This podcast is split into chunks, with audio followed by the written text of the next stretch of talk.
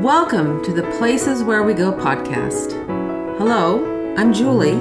And I'm Art. We're the hosts of the Places Where We Go podcast. Join us as we share our travel stories. We'll tell you about where we've been, what we saw, and what we did.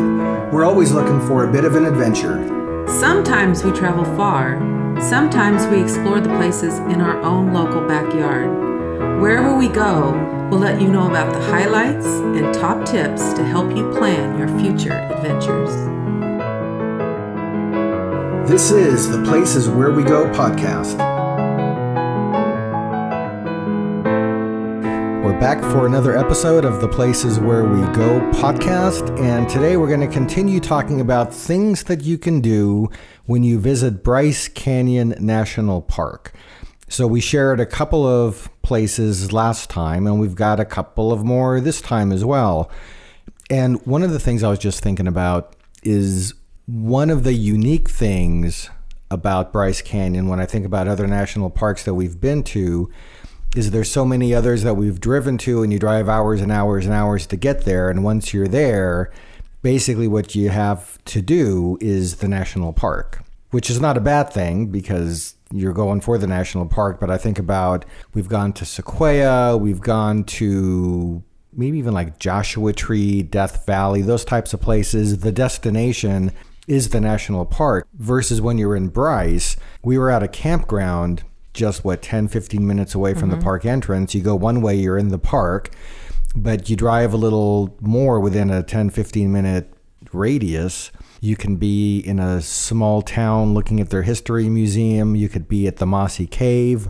Or you go the other direction and you can get to what we're going to talk about today, which is Kodachrome State Park and the Grand Staircase Escalante National Monument. Mm-hmm. Lots of options when you're in Bryce Canyon National Park beyond the park itself. So I think first and foremost, if you're planning a trip to Bryce Canyon National Park, think about extending your visit by a few days to soak up some of this other stuff that's in the neighborhood because there's other things to see and do. And that's pretty much exactly what we thought that we would do when we planned our trip is we thought we looked at the map and said, hey, we're going to be here anyways. And I think we, we heard about at least one of these places somewhere or, or another. So we crafted an itinerary to give us a little bit of time to sample both of these places. Yeah, if you go on and you're on a search for Bryce Canyon, go to different podcasts and different YouTubers and different places that will expand their view a little bit about not only Bryce, but what is around it, like our podcast is doing. Like the places where we go. Yes. So, yeah, hopefully this is providing some value in helping you plan your trip to the Bryce Canyon area. So Kodachrome Basin State Park. Julie, let's talk about what what this place is all about. Well, as you said, it is a state park in the southern part of Utah. Nearby is Bryce Canyon National Park. This particular state park is in a little town around Henrieville. I love the names of some of these towns in this area. Yeah, and we drove through it, Henrieville yeah. proper, which was a really, really small place. Very small. But yeah, when I pulled up Kodachrome on the internet, its official address, at least when I looked, is listed as Henrieville. Henrieville. Yeah, yeah, which I didn't know that. Yeah, so it is open to the public as a state park. It opened in 1963. A very good year, I must say. my one, one of my favorite years, Julie. Yes, it was a good year. Yes. It was a good year for me, too. Mm-hmm. There are many features at this state park that are different from Bryce Canyon itself, which is remarkable to me.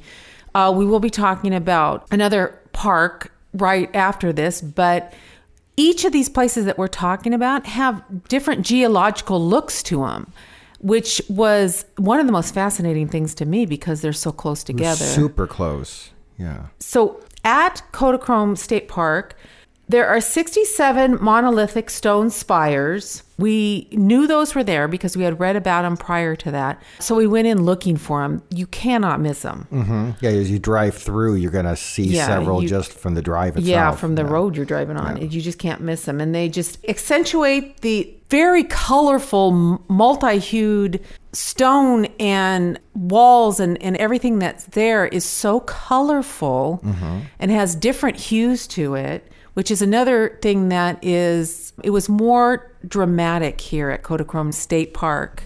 So these spires look like gigantic chimney stacks, and they rise from the floor of the valley from the sandstone rocks. Mm-hmm. So it's just amazing when you think about how these could possibly have been formed.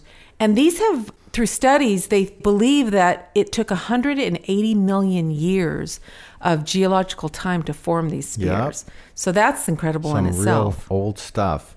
Yeah, so one of the things you're going to see in the park are the stone spires, and I imagine that if you were so inclined, you can make an adventure out of trying to find and see as many of these as you can. They're scattered throughout the park. We saw a few. There's so much more, though. Yeah, and there is more to do in the park. So, number one for us was going to be hiking, and we'll talk about a few of the hikes that we took. The park has over 12 miles of trails. There's also horseback riding on guided horseback rides that you can arrange in the park. If you're a mountain biker, you're going to find opportunities to whiz through the park on your mountain bike. And we know that exists, even though we did not see any mountain bikers, we did see a lot of the tracks and trails yeah. that they left. And then camping. There's actually three campgrounds in the park outfitted with restrooms. I think when I looked the other day, there's two of them that I know would have been too small for us and the trailer that we have. So I think if you have a trailer on the smaller side, you're going to be good to go. There's some tent sites, but I believe one of the campgrounds, if you have um, a rig that, you know, so ours is a 27 footer. And I think we would be able to maybe get into one of the three. So you really have to look at the dimensions that are available mm-hmm. at the the sites here. And then one more thing you can do in the park photography. Oh, and, an absolute must. And with photography, let's segue into how this park got its name. So, Kodachrome Basin is not named after Paul Simon's song, unfortunately. I'm not going to sing it. Because I really do like that song. Yeah. But it does have an unusual name. So, which came first, the name of the park or the name of the Kodak brand of film called Kodachrome? I remember that too. Uh huh, I do too. So in 1948, the National Geographic Society and the Explorers Club of New York organized an expedition there. Their mission was to explore one of the least known wild areas in the United States. This last frontier in Utah was known at that time as Escalante Land. The explorers were surprised when they got there by the completely dramatic landscape that they discovered, and they renamed it Kodachrome Flat because of these astonishing formations that we described earlier. And all the colors. The colors yeah, yeah, just yeah. were amazing. And then in the 1960s, the area was set aside as a state reserve. At that point, it was officially changed. The name was officially changed with consent from the Kodak Film Company to Kodachrome Basin. And that reflects the unique geology and the vibrant colors that uh, are found there. I bet it was kind of like free marketing for the Kodak company. Oh, I'm sure they right? loved it. Yeah. Yeah, so that's a little bit about why Kodachrome is called Kodachrome. So let's talk about getting there. So it is 22 miles away from Bryce Canyon National Park, or about a half hour drive, so super accessible if you're at Bryce Canyon. We were staying in the town of Cannonville, so I think for us the drive was just under 15 minutes. Mm-hmm.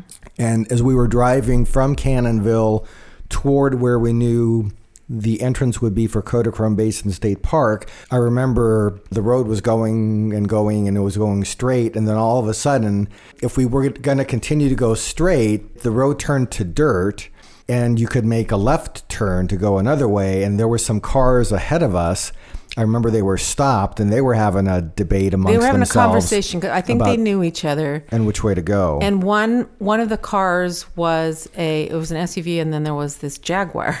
Yeah, probably not the and, best car to take. And they on. were arguing about whether it was a good idea to take that Jag down that dirt road. Yeah, and I imagine that if you go down some of the dirt roads, those are going to be some of the ways where you could probably see more of the spires that are scattered throughout the yeah, park. Yeah. But we took a left. And there is a sign there that does say Kodachrome yeah. State Park. Yeah. So we hung the left. We got to one of those gates where they welcome you to the state park. and the entrance fee to get in was ten dollars. So mm-hmm. we paid the ten dollars, and that was going to um, suffice for as much adventuring as we wanted to do for the day. And off we went. So the first thing that we had on our list of things to do was a couple of hikes. Normally, we would do things a little bit differently than we did. So I think normally when we go to, well, I guess this isn't always true, but more often than not, I think we usually hit a visitor center kind of early on just to get some information get about information what's going on first before we take off into yeah park, and with yeah. this park i think we arrived probably around the noon-ish hour so just wanting to be sure that we got our hikes in we went to do that first and then thought okay if there's time afterwards we'll stop in the visitor center right. so i still think it's a good thing if you arrange everything right go to a visitor center first because you never know what they might tell you to watch out for at the time of your visit trails that may be that may have issues, may have problems. So it's always good to get that guidance from the rangers at the parks, be they national or state, as in this case. We had the prior day gone on a super long hike in Bryce Canyon on the Fairyland Loop, and we talked about that a couple of podcasts ago. So I think we were um, kind of feeling it a bit. So we decided at Kodachrome we were going to take a few shorter hikes. And we selected two trails. One was called the Grand Parade Trail, and another one was called Angel's Palace Trail. You've got Lots of options for hikes. So if you want something short, you'll find that. If you want something longer, you're going to find that. And difficulty levels from super easy to probably at least moderate, if not a little bit more um, difficult than that. Lots of options for you. The first hiking trail that we had chosen is called the Grand Parade Trail. We had mentioned that Art had mentioned. It was an easy, very flat, one and a half mile walk along the floor of the basin. It passed through a couple of canyons, mm-hmm. the, they call them box canyons. And we were just looking at the terrain and the colors and uh, some of the canyon walls and the dry there was some kind of dry stream through there yeah. and the floor of it was quite dusty because all the sediment from i guess rain and weather had brought all the sediment off of this rock onto the floor of the canyon and it was very dusty fine fine particles of dust and it was red the color and the texture of what we were walking on it reminded me more of like if somebody took a thousand truckloads that were filled with uh, that powder that makes Nestle's chocolate milk. Yeah, kind of a red. It was kind cocoa of like color. Yeah, yeah, and it was kind of that kind of consistency yeah. almost. It was yeah. uh, kind of soft to walk on, and like you said, real kind of dusty. Very totally dusty. different than what we saw at Bryce Canyon. I think that's why the mountain bikers like it. Yeah, because you can probably get a really good ride out of that. Mm-hmm. Yeah, and this hike was I think a 100% level. I mean, pretty much. It was this very particular flat. one, yeah. yeah. It was very flat. It was just on the floor of the basin. Just yeah. we just walked around. It curved around a couple of canyons and a very short hike, but very pleasant. Yeah, so I think you could spend anywhere from what 30 minutes to a little bit more than that easy trail that anybody could do. Yeah, and it had some beautiful plant life. A couple of places we saw these trees that were, it looked like 75% of the roots were hanging outside of the cliff, and the tree was hanging on oh, yeah, for dear right. life to some of these cliffs and um, still surviving, but in a difficult kind of way. So. Yeah very easy to hike. The trail markers were clear. Totally clear. Knew exactly where to go. No problems. Yeah. So with that, I thought, okay, this is going to be great because the, um, in, in fact, I think on the Grand Parade Trail was one of the most clearly marked hiking trails I think we've ever been on. There was mm-hmm. markers everywhere. Mm-hmm. As you, you walked a little more, another one would tell you which way to go. So I thought, hey, if everything is going to be like this, this is going to be great. So ah, but we went on to our next hike. We did. And, and it wasn't quite as clear, a little bit different. Yeah. So the next hike was a trail called the Angels Palace Trail, and this was just about a two-minute drive, I guess, if that, to get to the next parking lot from the first trail. So very close. And as we drove into the park, we were given a complimentary guide that described what the available hikes were, how long they were, etc., etc. And I believe it said that this one also was 1.5 miles in length. It was described as an excellent trail for photographers, so it, it, sounded somewhat enticing. So we went on it, and almost immediately we started to face, um, I would say, kind of like a moderate uphill. So yeah. where the prior hike was flat, now you have to exert yourself a little bit. And I could see for some people, it could be a little bit more of a challenge if you're not used to being outdoors and doing some uphill climbing. It wasn't yeah, like except for the incredibly wonderful gentleman we met up in the uh, top of the trail. Yeah, he was amazing. Kinda, but we'll talk about him in a minute. Yeah. We're making our way to the top of this overlook, and along the way, there's just so much visually to see amazing rocks, amazing hills in the background. You get to the top of this overlook, and then you've got these amazing views in multiple directions. And I think as we made our way toward the top, it was pretty clear where to go. And then I remember mm-hmm. once we got to this top plateau, in terms of what it looked like, it just and I've never been to another planet, but it reminded me, okay, if I was on Mars or someplace like that, it's what I imagine the landscape there might be right. like. I guess when I've seen like photos of the men who were able to walk on yeah. the moon, that kind of a thing.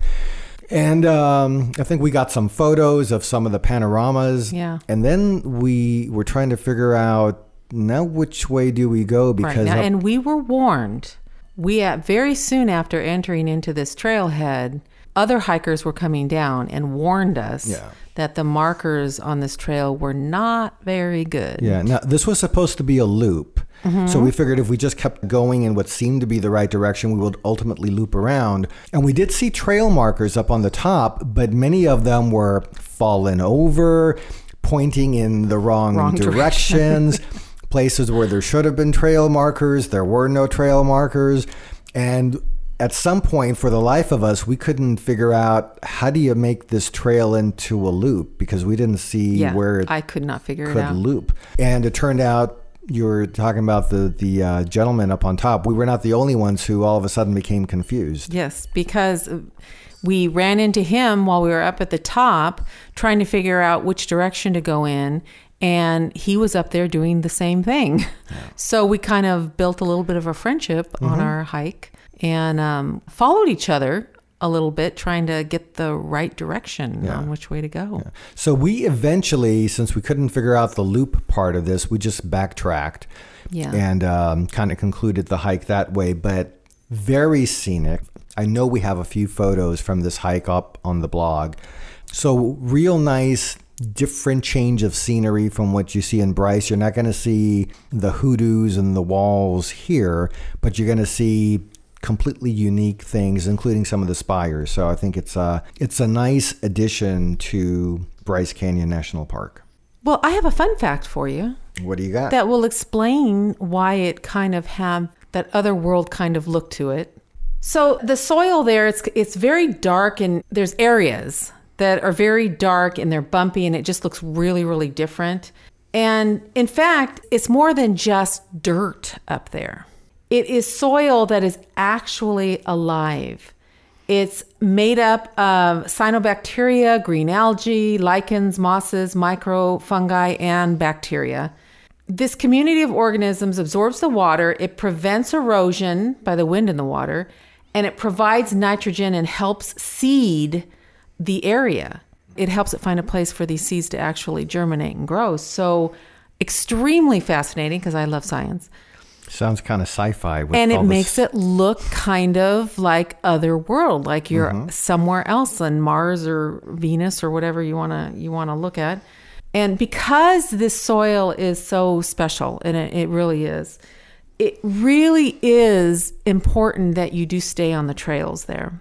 Yeah, we saw some signage that said "Don't bust the crust."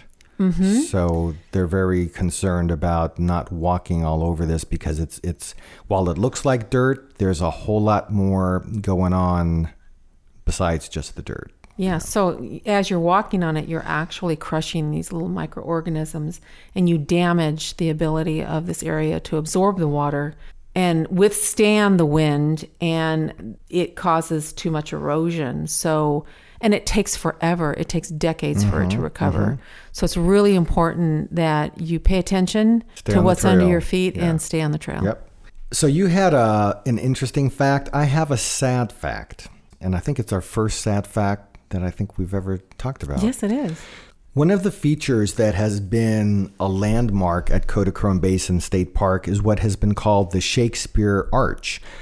And I just learned recently that this famous Shakespeare Arch actually collapsed in April of the prior year. Mm-hmm. So the trail to get there is still open, but where the famous arch used to be is now just a pile of rubble. That's very sad. So, which brings me to, I think, another point is, you know, when you think about these national parks and you you know see some of these famous features and photos and videos make a point to get out and see these places because even though in a lot of these places you've got features that have maybe like you said, like the spires have taken 180 million years to form. Mm-hmm. You don't always, you can't be guaranteed that everything is going to be there tomorrow. Right. right. So um, I urge everybody to see as many of the national parks as you can, state parks as well, like this one, because there's uh, just phenomenal things to see. So, a few tips that we have for you when you're visiting Kodachrome Basin is plan on about a half a day minimum. Mm-hmm. We did go on two small hikes, and you do tend to linger around a little bit on these hikes because there's so much to see. And as you're taking photographs, that's a little more time you want to put into it. So don't jip yourself by thinking that, oh, it's such a small hike where this will take us no time at all and get there too late to actually enjoy these hikes. Mm-hmm. Stop at the visitor center. We did do that on our way out. It's a very small visitor center. It has um, some gifts, it has a few books, it has postcards. Uh, has some items to eat in a little section of it if you are hungry, or um, you know some drinks, stuff like that. But it's very small, but it's nice. It's yeah. a nice little visitor center. There was two young girls there when when we came in, and they were very helpful. And uh, most importantly, they're staffed by the people who know what's going on in the park. So right, right. always great to talk to the folks who know uh, what the current conditions are like and can help you with your trip identify the hikes that um, are best for you. So you tend to do that um, when we go out. Mm-hmm. And is there any particular way to look for identifying these hikes, or is it just pretty easy to do? Yeah, just go to the Kodachrome State Park website, and I believe the main hiking trails are all listed there. There's also some sites that I'll look at, like AllTrails is one, where the community of hikers speaks about their experiences on various hikes. Right. So some of those I think you have to subscribe to, some are free. But when you're you know planning a trip like this, it's probably good to get a sense of just making sure that the hikes that you select are going to work for you. So, as you know your own fitness level, how long you feel comfortable being out, you know, you do some reading, and then you can just make sure that once you get to your destination, you get on the right trail to have a mm-hmm. nice experience. And of course, bring your camera. Can't go to Kodachrome without a photography apparatus. Decide too if you're going to be thinking about doing video or if it's all still frames. Take lots of pictures because you, in this day and age, you know, everything is digital. If it doesn't work for you, you can always delete the photo. Make sure your cameras and your photography apparatuses are charged. That's a really important thing to remember before you take off mm-hmm. for these mm-hmm. parks.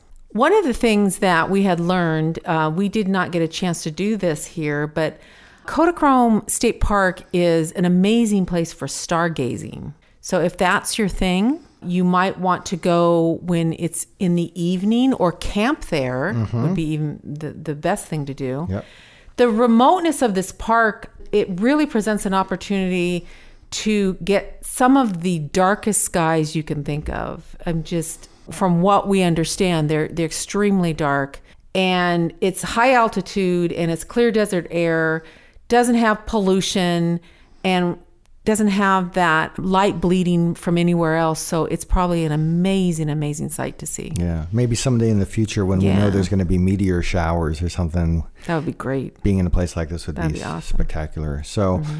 under the category of if, if we had more time, because we only did spend a half a day at this park, I could see coming back here, there's more trails to hike than we had the opportunity to hike.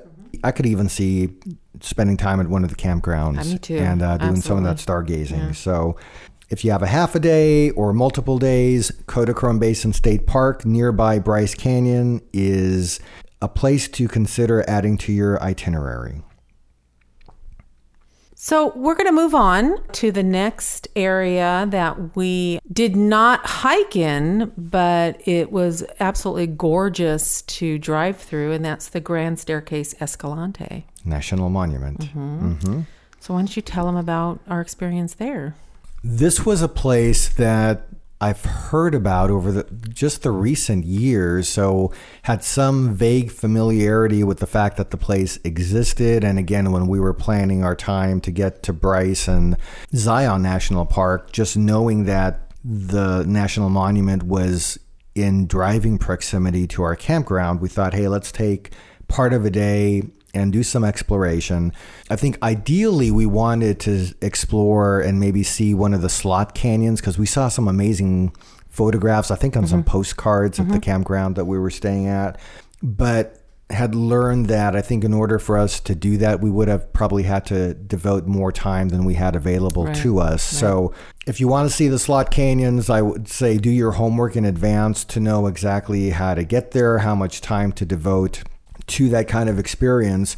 But you can also just do what we did, which is, you know, spend a few hours in your car and drive through this massive landscape, which is known as this uh, the Grand Staircase Escalante National Monument.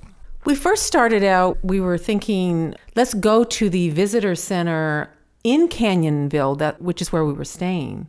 So we took a walk over there. Unfortunately, this visitor center was closed due to this the COVID, and we had learned that there were other visitor centers along this scenic byway 12 that we were going to take.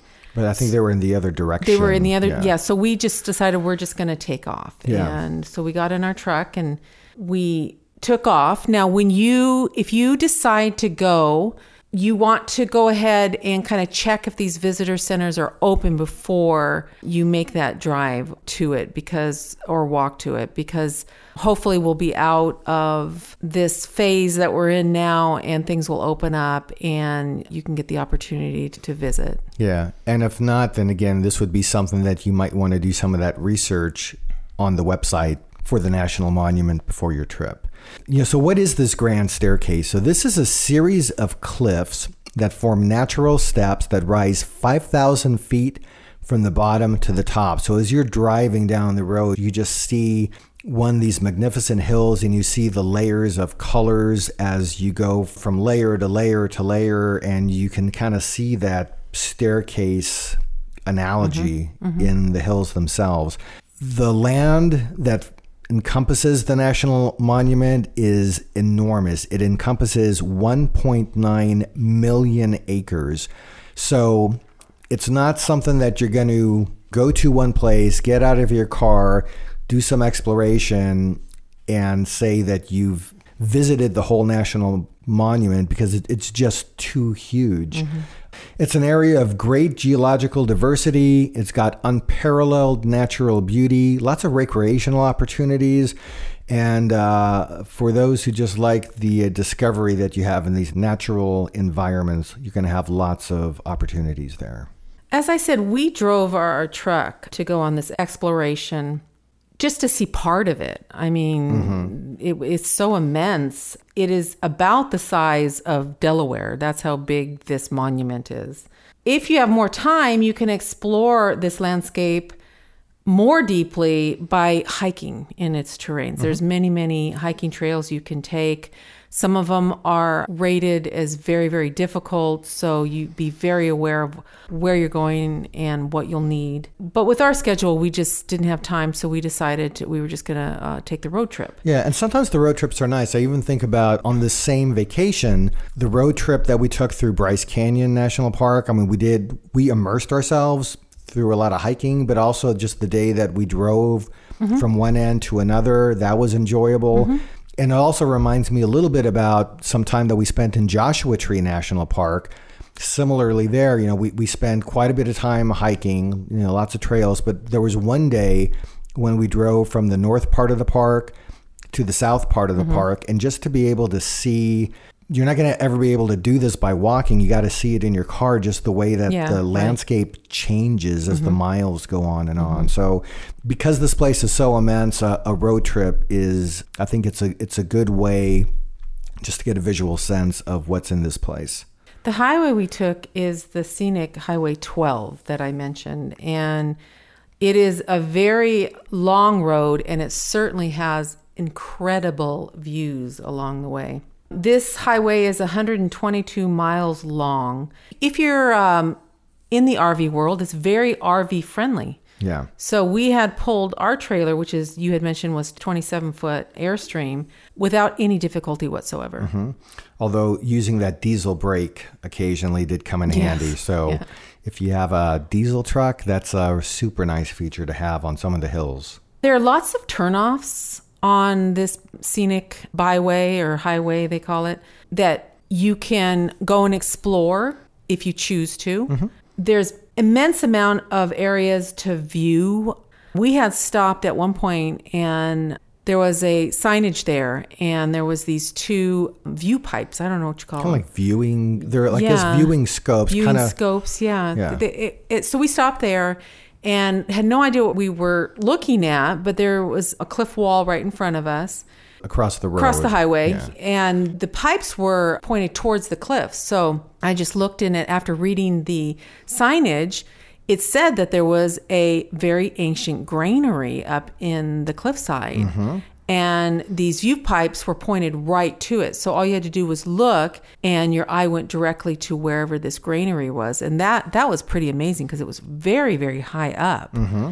It made me wonder how it looked back then and if you really literally they scaled these cliffs in order to get their food up into the granary yeah. to keep the animals away from yeah, it. And I think if you, if you were just driving down this road, you would totally miss that there was this feature on the hillside so again, you're taking these turnoffs, reading the signs can enlighten you about some of the some of the features that were used by ancient inhabitants in mm-hmm. the area. Mm-hmm. So I think this granary was used by pueblos. Is I think what the signage said. Yeah, but there was many other tribes in that area. Yeah, too. and I think we had read about that among the other inhabitants that were known in this land were the Fremont, the Anasazi, Hopi, Paiute, and the Navajo.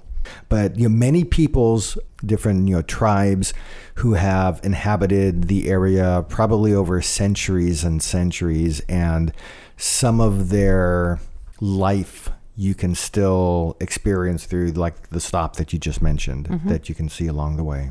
So we kept driving and we got to a little town. It was actually the town of Escalante. Mm-hmm.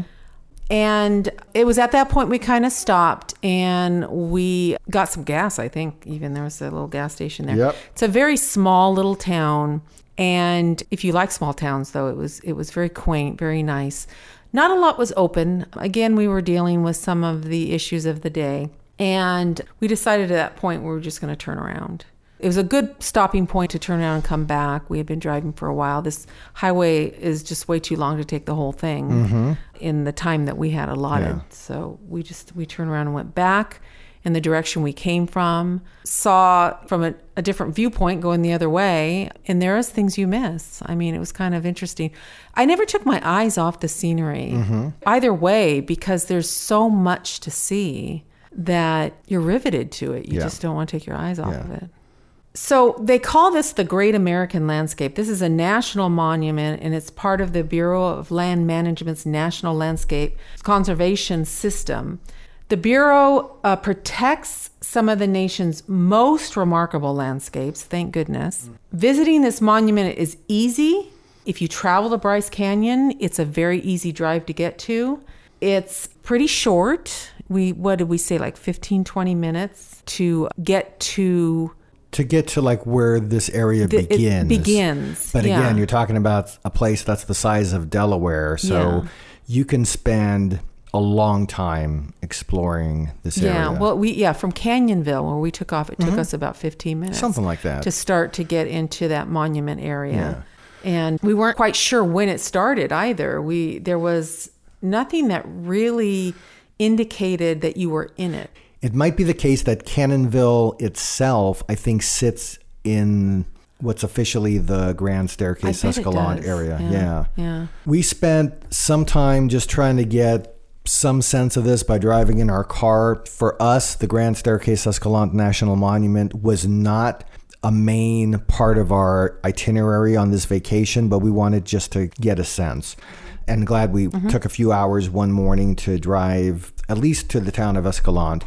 Now, if we had more time and you know things that you might consider doing if you're going to visit the area a few things come to mind one is there are some pretty spectacular slot canyons where I still remember the, the photos that we saw, yeah. and they're just absolutely amazing. I, would love to go back mm-hmm. and spend time exploring those. But I think then you've got to make probably a more dedicated itinerary to immerse yourself more mm-hmm. in this area. Mm-hmm. There's hiking options, so lots of different trails that are available to tourists. I know I had on my list of you know possible places to see. There's a petrified forest nature trail. There's the Phipps Arch Trail, another famous arch trail. So lots to do in that area. And then something else that's available. You think about this land that has taken you know these hundreds of millions of years to form fossil hunting. Mm-hmm. So that's another thing that can be done here. Fossil there, hunting in the sense of you're looking mm. for fossils, but they are not for the taking. Yes, good point. So fossil viewing, yes, I, I think would yes. be a more appropriate way mm-hmm. to talk mm-hmm. about it. So in this area, they have found dinosaur fossils that have been dated back to over 75 million years ago in the national monument itself. And there's apparently been, since the year 2000, some notable finds with some more. There's just been a, a greater amount of archaeological exploration that has picked up in this area. And in fact, the last podcast that we had when we talked about stopping in that museum mm-hmm. in the city mm-hmm. of Tropic, they had a number of fossils that right. were found in this general area. Right. Their specimens, there was a few that we saw that were 80 million years old mm-hmm. and a variety of dinosaur bones, turtles and plants, etc. Mm-hmm. So if you're interested in that kind of a thing, there is the opportunity for you know looking for some of that, viewing it. I Humans also occupied this area, and there's remains of human activity too, mm-hmm. in terms of petroglyphs. So those are pretty exciting when you come upon those for picture taking. Yeah. It's something that the uh, state parks and the, the people that conserve this area graciously allow people to come in and view and look at. But it's really important that you leave things as you find them. Yeah. So I think that's one of the, the themes of this whole area, all the way from Kodachrome to the Grand Staircase Monument, be it the the special soil, the petroglyphs, the fossils. Just be a good steward of the land when you visit these places. Mm-hmm. So, those were two additional things that you can consider doing as an extension of a visit to Bryce Canyon National Park. Somewhere along our visit, somebody had told us about yet another place. well, it, this would be the places that you don't go. Yes. So we're going to give you one of those. Which is kind of new for our podcast. Yeah. So somebody told us about this ghost town that was I don't know, 10, 15 minutes away, supposedly yeah. in the. Now, other... I'm I'm very into ghost towns, and oh, I, I, love, love ghost towns like too. Yeah. So. so somebody said ghost town. It got our attention. It was another thing that was supposedly was close to Bryce Canyon National Park. So we had chunked out part of an afternoon to get in the truck and go find this ghost town and check it out. Mm-hmm. And so this was the Widstoe ghost town. So it's W I D S T O E and we went off in the direction of Widstoe, and we're on this road, and it was kind of just Seemed us like for a very long time. Yeah, kind of this very straight road, maybe passed by Lots one of or ranch area. yeah, two other cars. Yeah. And we're driving, driving, driving, looking for the ghost town, not seeing anything. Eventually, we came up to a sign that said the Widstoe Cemetery. Cemetery. So I we- got excited for a Yeah. minute. I was like, oh, cool. So we pulled there thinking, okay, this might be where the ghost town is at. There was a cemetery there, but there was With no lots of plastic fake flowers on Yeah, almost was- every grave. It was kind lot. of odd. But no ghost town there, so we pulled back out on the main road and drove some more, and then came to what apparently was this little town of Widstoe. Turned in, and I, I think it was a it was a It dirt was a dirt road. road. Yeah. And we kept thinking as we were driving in that we would possibly run into some area that would be just the old relics of a town. Mm-hmm. We never got there. I mean, we just drove and drove and drove, and, and the road wasn't horrible, but it wasn't the best road to drive in. And we were in a truck, so we were fine. But yeah, but we're still going kind of on the slow side. Yeah. Basically, we saw maybe what one or two old dilapidated buildings. Yeah, and I don't know how old they were. I mean, they could just be ones that were just left in disrepair. Yeah. But But there were a number of, you could tell people who were inhabiting this area. And, and I guess when I think about, it was kind of being re-inhabited. when you think about the kind of people that are probably inclined to get themselves off the grid and just kind of set Right. up their life in the boondocks, that's what you had here. So it wasn't a ghost town in terms of, It wasn't a ghost town at all. no. There you go. So, and, and that was confirmed when I went after the trip on TripAdvisor. Some other people said the same thing that they were told there was a ghost town, and the short story is ain't nothing here to see. so, yeah. if you're planning a trip and if somebody tells you, hey, go check out the ghost town, our recommendation would be scratch that off your list and devote more time to the national park, the state park, or the national monument. And that, I think, pretty much uh, wraps things up. So, we've spent a few episodes talking about Bryce Canyon, things you can do around Bryce Canyon. I think if you listen to the first in the series, we talk about the lodging that we selected, which was the KOA Cannonville. So, that's a great option, especially if you're in an RV type rig. And when we get together next time, we're going to continue exploring Utah, but we're going to get ourselves out of Bryce and we're going to go visit Zion mm, National Park. Gorgeous. Yeah. So we're going to sign off for now, and we'll hope to see you very, very soon at the places where we go. If you have any comments or info to share with us about travel, you can write us at comments at theplaceswherewego.com. You can also follow us on social media. Right now, we're on Twitter and Instagram, both at the places where we go. Thanks for joining us, and we hope to see you at the places where we go. See you next time. Bye now.